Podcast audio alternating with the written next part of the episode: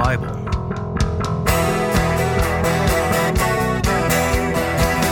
A deeper dive into the books of the Bible.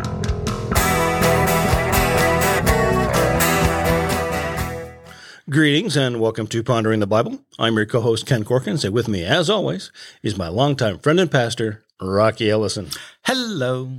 This is season two, episode 15, and we pray that we're sponsored by the Holy Spirit. Amen. So we're going to continue our walk through the Gospel of Matthew. Um, we left Jesus last week at the lake, right? He was sitting on a boat teaching the people, telling the parable of the sower, which we thought should have been called the parable of the seeds. But Right. um, but we're going to keep moving forward here. So what chapter and verses are we going to cover this week? It's a little odd. Um, Jesus tells, actually, Jesus has been telling parables all through his ministry, but this is where Matthew decides to finally start recording them. And Matthew's going to record three parables uh, in a row. And then he's going to decide to go back and tell us what the what Jesus had to say about the first of the, the three. Um, so tonight we're going to read the first of the three parables, and then we're going to jump ahead to the explanation. Uh, unlike Matthew, we're going to keep it all together, and then next week we'll go back and we'll get parables two and three. I was going to say, as I was reading through, it's kind of like Matthew kind of went on a reminiscing trip. And then, you know, this other cool story that Jesus used to tell. Yeah, I remember the story he used to tell. And then, oh, wait, I forgot I left you with hanging about the first parable. So I have to go back and kind of pick it up. You're probably going to want to know about Yeah. So, all right. So, what, what, uh, actual verses are we reading out of Matthew 13? So we're Matthew chapter 13, and we'll be reading verses 24 through 30, and then we'll jump to 36 through 43. Uh, and tonight I'm doing something a little bit different. Um, in the United States today, uh, among evangelical Christians, uh, there is uh, an instructor out of a seminary in Denver named Craig L. Blomberg, who I think, as I said, among evangelicals, is probably considered the United States' uh, best authority on the Gospel of Matthew right now, living authority. Uh, and and he's produced several books on on Matthew.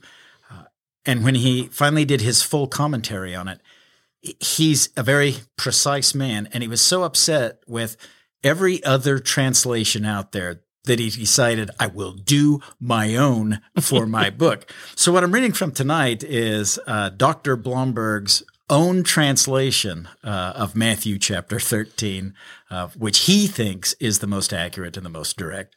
Um, and and you, it'll be reasonably close to what most people read. There are only some some smaller differences, but to him, those are very important differences. I'll read along in the NLT and we'll call out any major differences if I find any. Uh, so, starting in verse 24 through 30, Jesus told them another parable. The kingdom of heaven is like a man who sowed good seed in his field. But while everyone was sleeping, his enemy came and sowed weeds among the wheat and went away. When the wheat sprouted and formed heads, then the weeds also appeared. The owner's servants came to him and said, Sir, didn't you sow good seed in your field? Where then did the weeds come from? An enemy did this, he replied. The servants asked him, Do you want us to go and pull them up?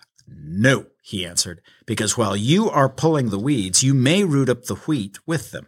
Let's let both grow together until the harvest. At that time, I will tell the harvesters, first collect the weeds and tie them in bundles to be burned, then gather the wheat and bring it into my barn. Uh, now jumping ahead to verse 36. Then he left the crowd and went into the house. His disciples came to him and said, Explain to us the parable of the weeds in the field. He answered, The one who sowed the good seed is the Son of Man. The field is the world, and the good seed stands for the sons of the kingdom. The weeds are the sons of the evil one, and the enemy who sows them is the devil. The harvest is the end of the age, and the harvesters are angels. As the weeds are pulled up and burned in the fire, so it will be at the end of the age. The Son of Man will send out his angels, and they will weed out his kingdom, out of his kingdom, everything that causes sin and all who do evil. They will throw them into the fiery furnace where there will be weeping and gnashing of teeth. Then the righteous will shine like the sun in the kingdom of their Father. He who has ears, let him hear. Amen. And like I said, I was reading along in the NLT. It's not that different. No. not terribly different. Uh, you could, I could follow along okay, and I'm not a smart man. I'm not a smart man. All right, so that was kind of an interesting story. We kind of jump into some end of the world eschatology stuff. We in do, this one. yeah. So, so right off, um, we said that uh, he, Jesus had been out, out at the lake, and he finally says, "You know, time to go inside." So he he tells this last story and goes in. Um, but why tell this particular parable? Um, remember, he'd had conflict with his family, Mm-hmm. and he was redefining who's in my family and who's out of my family. Uh, and you know, basically, who's who's my follower, who believes I'm the Messiah, and, and who's not embracing the truth. And he's been explaining to the apostles, you know, there are a lot of people against me, uh, a lot of people, especially in the religious establishment, who just are not going to buy into what I've got to say, um, and they're eventually going to kill me. And, and a very natural question f- for the apostles to bring up is if you're the son of God and there are bad people out there, why don't you just wipe them out? You're you're God. You could Smite me. Smite me, almighty smiter! Yes, you could do that. Why not just eliminate all the bad people and just leave the people that you know are going to embrace you and love you? Uh, in fact, we could help with that. You know, you tell us what to do, we'll go do it. So, so why not do them? Do that to us. And that's the question that's brought up this parable. Interesting. So he starts out um, talking about uh, another, well, uh, one of Jesus's favorite phrases is the kingdom of heaven. What's that all about? Yeah, it's you see him use that a lot more in in Matthew than in any of the other gospels, and it's confusing because Jesus will will say the kingdom of heaven is coming, and then at other points he'll say the kingdom of heaven is here among you, uh, and and he he bounces back and forth like like well this thing has happened, but well, it hasn't happened yet, and it gets really confusing. Um, and what he's talking about is when Jesus first came uh, as an infant, we call that first advent. That started the kingdom of heaven here on earth. That was the beginning of the kingdom of heaven. It will be completed when Jesus comes the second time, second advent. Uh, so you and I live in the kingdom of heaven. On earth. We do, but it's not fulfilled yet. It hasn't come to its end, and so it's a a broken and bruised kingdom of heaven with a lot of imperfections in it. But there's also really great glimpses of heaven that uh, and of eternity that other people never got to see who lived before Jesus. You and I got to see some of the amazing glimpses of what what life eternal will be like uh, in the presence of God. So it's better than it was before, but it's not as good as it's going to be. Uh, we say that you and I live in unrealized eschatology. There are good things that are going to happen at the end that have not yet happened. When Jesus comes back the second time, that will be realized eschatology and everything will be made perfect. So Jesus is explaining why if he's here and he's God, things there's still some bumps in the road. Ouch. Yes. Okay. Um, so let's kind of talk about the the parable. Yeah. What really happens in this parable? Right. We've got um, we've got the parable, and then we've got the explanation. Let's kind of walk through it. Um, what's kind of happening here? Um, we're talking about, like you said last week, the hero in Jesus' parables is a farmer, right? Not the king. Yeah. It's, it's a common guy, right? Although he's probably kind of wealthy because he has servants that are going to pick the crop for him, but it doesn't mean he's like, you know, rich as a king or anything. So, what kind of happens in this parable? Yeah, it's there. There's uh, he has several different players in this one, and fortunately for you and me, uh, we're not going to have any doubt about who the players are because in the second set of verses, he he gives us a really clear definition of each one, so we can attach good meaning to each of the characters as they come in. It starts off with a a farmer who is planting wheat. He's the head guy. He's the owner. He is the one who causes the crop to be and to grow. Uh, and then he has a competitor who comes in and sabotages his crop. Uh, and when he's informed uh, as the crop starts growing up that it's been sabotaged, he immediately says, "Aha! We have an enemy who did this." Uh, and and I know my my own first thought was, um, it sounds a little paranoid. Why, Yeah. Why, why wouldn't you think, well, I just got some bad seed uh, in with my good seed? Uh, why would you assume automatically that you've been sabotaged? Well, even the, the the servants asked that question. Yeah. Didn't you plant good seed? Yeah, yeah. You know what happened? Why why are there weeds in our field here? Uh, and and fortunately, because of the explanation and because of the Greek uh, that Jesus uses, uh, or that Matthew uses rather, uh, we know exactly what's happened here. It was a real thing in Jesus' day for farmers to sabotage more successful farmers.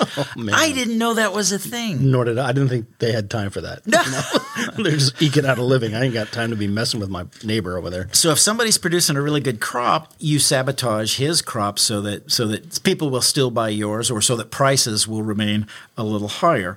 And uh, particularly with wheat farmers, um, there is a uh, a wheat imitator called Lolium temulentum. Um, sometimes in uh, in King James version, you'll see this translated as tares. Um, Blomberg- A R E S. Yes, Tears. not- tears. yeah. And uh, Blomberg translated it as weeds. Several others translated as weeds. But in the Greek, we get the actual word for the crop, uh, and it's it's a plant that looks exactly, I mean, exactly like wheat. Up until it's ready for harvest. And then, and only then, you can see that it's very slightly different. But it's it's so close that without a good eye, you you can't tell that it's slightly different. Uh, and it's poison. Oh no. Uh, people that eat it, if they eat just a little bit, immediate nausea, stomach aches, uh, fevers. Uh, but if you get enough of it, it can kill. It is deadly and fatal. So it would destroy your reputation as a farmer if you were to collect all of this and sell it to people, you know, with the good and the bad mixed together. Uh, unfortunately, until it's time to harvest the crop, you can't tell that it's in there. And the other problem that you've got is uh, if you grab this lolium and it, the the roots on wheat go straight down, so they Okay. get a lot of good water. The roots on lolium go sideways and they wrap themselves around any other roots they find. So if you grab this weed, this lolium, this poisonous plant, and you pull it out, you rip out the good plants too.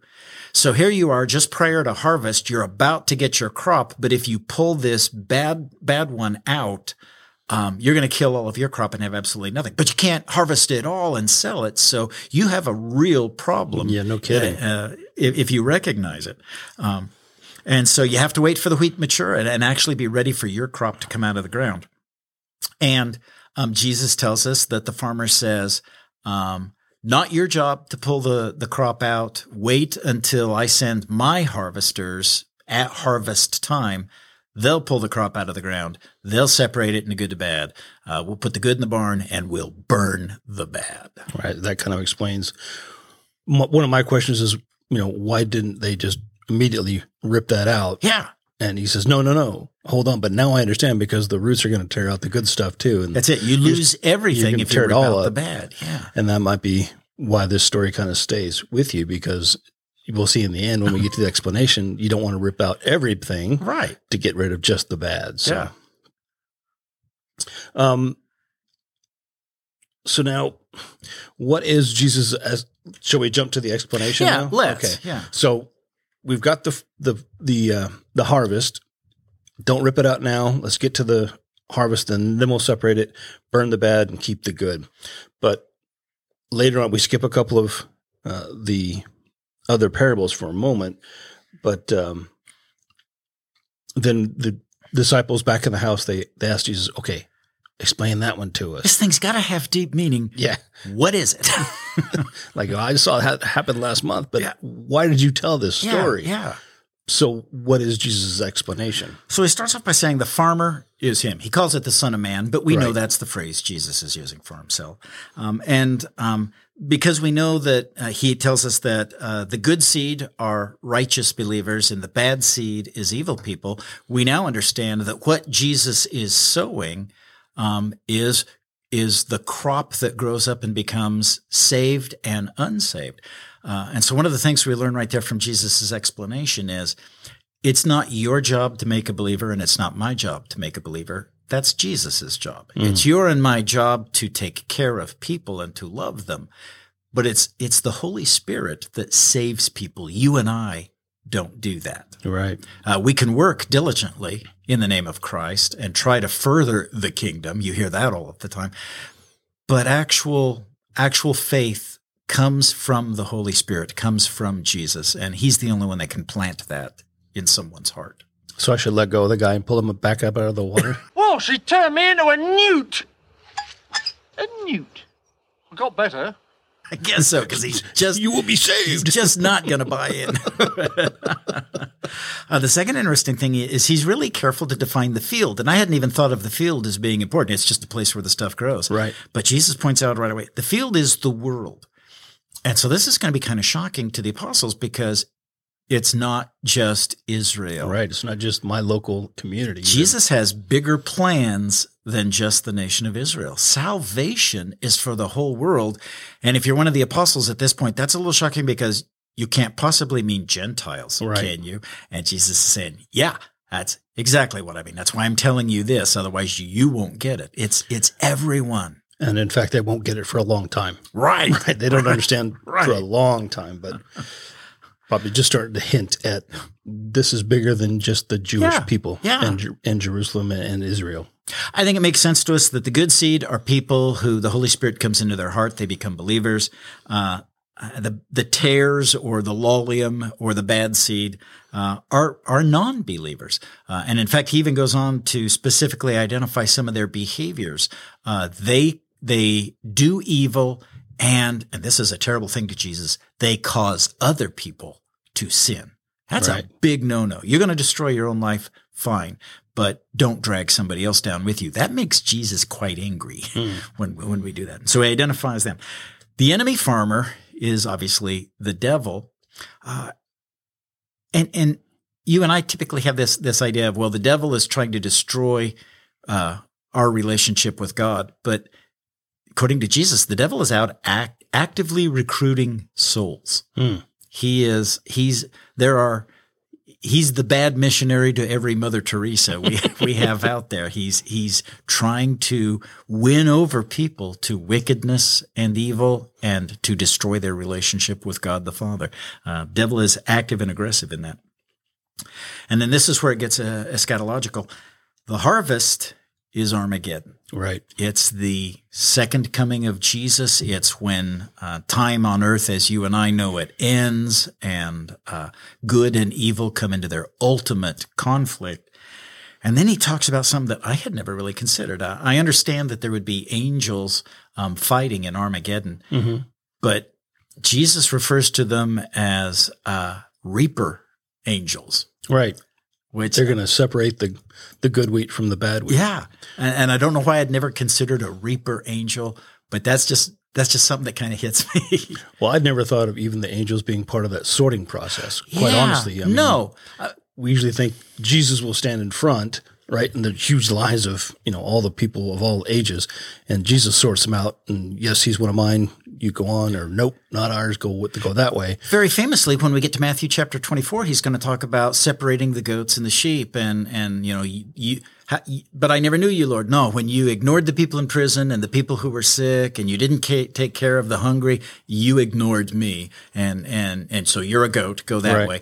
And, and he does the same thing for the sheep. When you visited the sick, when you visited those in prison, And so for a lot of us, and, and for me included, that's been my concept of uh, judgment is a sorting process. Everybody Right. stands in front of Jesus and Jesus says, you're a good one, go to the right. You're a bad one, go to the left. And he, he said, but in this parable, Jesus talks about it being a violent separation with angels harvesting out the bad and taking them to the fire. I guess that still falls in line. I mean, Jesus might say, You're bad. The angel says, Okay, sir, come with me. you know, I don't know. We won't know. You know, it's hopefully it's far away. Yeah. I don't know. Maybe it's maybe it should happen now. We can just get this over with, right? Go to the great place. But anyway, um, and then at the end, he says something that I kind of found surprising. Um, let me read it from the NLT if I can find it real quick. Um, uh, Jesus says, Then the righteous will shine like the sun in their Father's kingdom, which to me is foreshadowing transfiguration. Because this happens in 13 and transfiguration is in chapter 17. Yes. And so, only because we know about the upcoming transfiguration, it, it kind of reminds me of, you know, we said when Jesus transfigures, it's like our bodies will be when we get to heaven. We're all going to be shining Right. with this amazing energy, whatever Yeah. you want to call it, when we get to heaven. So, kind of a foreshadowing moment there. It's kind of cool. I think you're spot on. He's he's foreshadowing his transfiguration and our resurrection. Interesting. Any other thoughts? This one's kind of straightforward, right? We got uh-huh. a, we got a story. We learned some things, right? I didn't know about the the evil, wicked other farmers that are sabotaging other farmers. That just kind of shocks me. Actually, I'm like, wait a minute, you can't do that. But um, anything else that we want to pull out of this one? You know, the question that that that brought up the parable was, why don't you just get rid of the bad people? Why don't you just do that? Uh, and if we if we accept this parable as as Jesus' answer, then uh, Jesus effectively says, if I were to do that, that would harm you. Hmm. Uh, you wouldn't be as mature as you need to be. You wouldn't reach harvest time um, if I were to pull that crop out and and get rid of uh, it would it would damage you before you were ready to be harvested. So one of the things that I guess I'd never considered is elimination of the bad um, takes away a lot of the experiences that will make me the kind of person Jesus wants me to be. Uh, if all I have is just good in my life and everything goes my way and there's never any conflict or problems of any kind, I never grow up to be the person Christ wants me to be. And so he he's leaving bad purple people in the world until judgment time to help me. And I'd never really considered it that way. Nor had I, to be honest. And the other thing that comes up is he's really adamant with the workers about not your job to uh, separate uh, uh, when they first identify the problem. And in fact, I have others specifically picked for that when he hits the second set of verses, the explanation. Uh, and to me, what he's telling us there is it is not the church's job to identify people as good or bad. It's our job to just love everybody. And let Jesus and the Reaper angels make the call when the time comes. Uh, people may frustrate you, and that's okay, but it's not your call to say, this is a bad guy who shouldn't be sitting in my church. He looks like a Christian. He looks like the real thing, but his roots are going sideways and he shouldn't be here. Not your job, not our job as a church. Uh, Leave that to the Lord. Kind of reminds me of a phrase that I've kind of picked up over the years. It's kind of a twist on something else. Um, you know, kill them all, let God sort them out. Yeah, It actually should be love them all, let God sort them out. exactly. Right? That's kind of what he's saying here. So, all right. Have you given this sermon a title yet? Yeah, calling this one similar but different. Kind of talk about them tears, huh? yes. All right. So if you'd like to listen to the sermon that Rocky delivers, it'll be on our website at www.ponderumc.org. The top is the menu called Ministries. Pull that down, go to Sermons, and then you look for the sermon Similar but Different. And this will have been delivered on March 13th, 2022. And with that, I think we'll close the episode. From the sound studios of Ponder UMC, this is Ken Corkins and Rocky Ellison reminding you to love God and be nice to people. Thank you for listening. You can find us at www.ponderumc.org. There, you can watch the live stream of our casual service, listen to replays of this and past sermons, and find other interesting information about us. This has been Pondering the Bible.